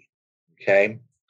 Uh, just at the end of 411, just before it gets to 412, and just before it gets to 412b, Socrates says, and there are two principles of human nature. One is spirited, and the other is the philosophical. Some God, as I should say, has given mankind two arts answering to them, and only indirectly to the soul and the body, in order that these two principles like the strings of an instrument, may be relaxed and drawn tighter until they are duly harmonized. Well, I've already made my statement about harmony. The other thing here is that at the beginning of this section, the soul has two parts, and now all of a sudden a third has arisen. So we're either in a situation where, like Socrates says, you know, if we want to find out what justice is, first we find out what wisdom is, courage, and temperance, and then the fourth will appear. Well, I don't really think that happens. I think there's an argument made for the for the for the desires to come in there, um, and if we had more time, I'd, I'd, I'd like to ferret that out. But I just want to point that out that at the beginning we start out with two parts. the end we wind up with three parts. We seem to have skipped the the argument that that that derives the desires because desires is left out of of the first thing at the very beginning. Thank you. And I, I think we've probably only got about five minutes left here. So unfortunately, but I think what we'll do is on the next episode, we'll come back to the soul um, because I think we need to do more justice, part of the pun, to to the arguments here. Um, I really like that. You know, you made the point that there are very different versions of harmony, uh, and I think that's a, that's a critical point and, and a very good observation. Uh, and the question is, if we um, if we are setting up a city, and we are to apply a particular type of harmony to that city, in other words, a particular type of belief system that is harmonized, what system will we choose? You know, and and if there are many different types of harmony, you know the people imposing their their will on uh, you know setting up the city and you know educating the guardians how will they harmonize them and according to what system because there are many systems as you said uh, and you also raise the question of how do you know that that uh, harmony is being achieved? And I think that's a great question. Um, and I think that's where we go back to looking at how Plato or Socrates defines knowledge. You know, knowledge, he says a number of times, is recollection. Then he says again in Meno, uh, which is one of my favorite lines, uh, knowledge is the account of the reasons why. Uh, and to me, that's the, the you know the the the, the the system that we establish in our minds of why things are the way they are now. Like what what is the process? What what are the sequence of events that have created things as they are now? And maybe that's the answer to harmony. So i love that question. Thank you for asking the question. Um, we'll go to jose I, I just want to just a quick uh, clarify to Mosh that uh, in the in the book four, well, I, I don't have with me exactly where, but there is a long argument where he defined the three parts of the soul. And I think he started with wisdom, uh, with reason and, and appetites. And after that, the, he, the, he infers that there is a third part that is the spirit part. But this is a long argument. Mm. So he doesn't, it's not like he invents from nowhere. Thank right. I'm just saying that we should ferret that out. I mean, it's not, I mean, we're, we're doing ourselves an injustice to play on words here if we don't ferret that out because it starts out with the reasonable part and the spiritual part. And from that, he says, well, we can't account for uh, all this deviation without something else coming into it. And it's the appetites that he has to and desire that we have to add in order to be able to, uh, in, in order to be able to account uh, for the, the differences in, in behavior within one person. Mm-hmm. mm-hmm. And, and I, agree with you absolutely, Moshe, that we need to really investigate this further you know this this idea and you know I, I, think as we think about the soul as i was reading this a number of times i was thinking about my own kind of habits over time you know and maybe we can each do this as we read it you know do we find in each of ourselves uh, some appetites or desires that aren't necessarily logical, aren't necessarily good for us, um, aren't necessarily good for other people, but they're just still appetites. Like we're just, you know, I'm I'm driven when I go shopping to buy the most expensive thing that I can find. I know it's not good for me, but I'm just driven to find it. And you know, is there a spirit in me that um, you know can overrule that? And then you know socrates makes the the contention or the statement that the spirit teams up with reason to overpower the appetites if the appetites get out of control. Uh, so, do we believe when we look inside ourselves? Do we believe that you know our spirit can ally itself with uh, with reason uh, to to drive us forward, or are we driven forward by appetites? You know, so do we believe in these three parts of the soul? I just wanted to highlight here, you know, this this image that Socrates gives us as the you know com- compares the soul to the spinning top.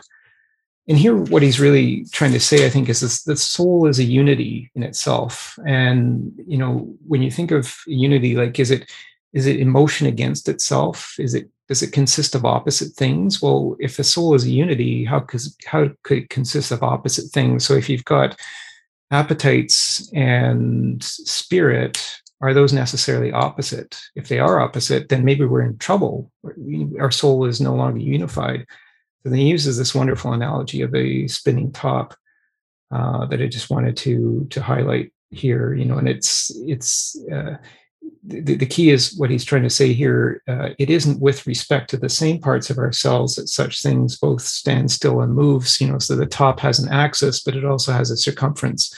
And so maybe what we can think about here is the the idea that the soul maybe has a, a circle of influence and the axis maybe is you know that the line of reason you know and if the axis um, is standing perpendicular um, the, the soul's in balance. But if the axis starts to tilt one way or the other that's kind of the inclination being provided to the to the to the movement of the soul um, you know and it can incline one way or the other but i think what socrates is trying to say is that the inclination uh, of the spinning top analogy is driven by the spirit. The spirit drives it to incline one way or the other. Um, so I would just, uh, I just wanted to point that out. But I think we really do need to start the next episode with with this idea of the soul, because the next episode, you know, as I said, we'll be talking about the idea of the um, of the uh, philosopher ruler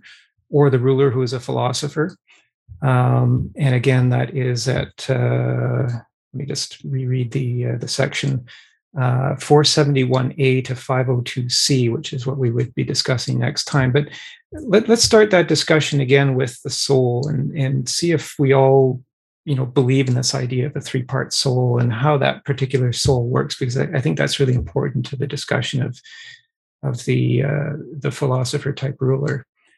Um, so unfortunately we are out of time today but i really want to thank everybody for such a great discussion. I think we've had so many great points here and really this i want to pursue this question that you know does is socrates advocating for this as an ideal city or is he advocating for this uh, as a as a city in which we can look for various uh, you know virtues as well as flaws? Um, so I, I, wanted to let, us let's, let's keep that question in mind because it, it's certainly an unsettled question, and, and there's different ways and different perspectives we can apply to that. So I do want to thank everybody again for participating and uh, such a great discussion, and very much looking forward to our next discussion in two weeks. Um, so we'll end today's recording there, but anybody who would like to stay online um, for Plato's Cafe for the next half hour, just a casual discussion, you're more than welcome to. So we'll wish everybody a, a good uh, two weeks and we'll see you in two weeks' time. Thank you.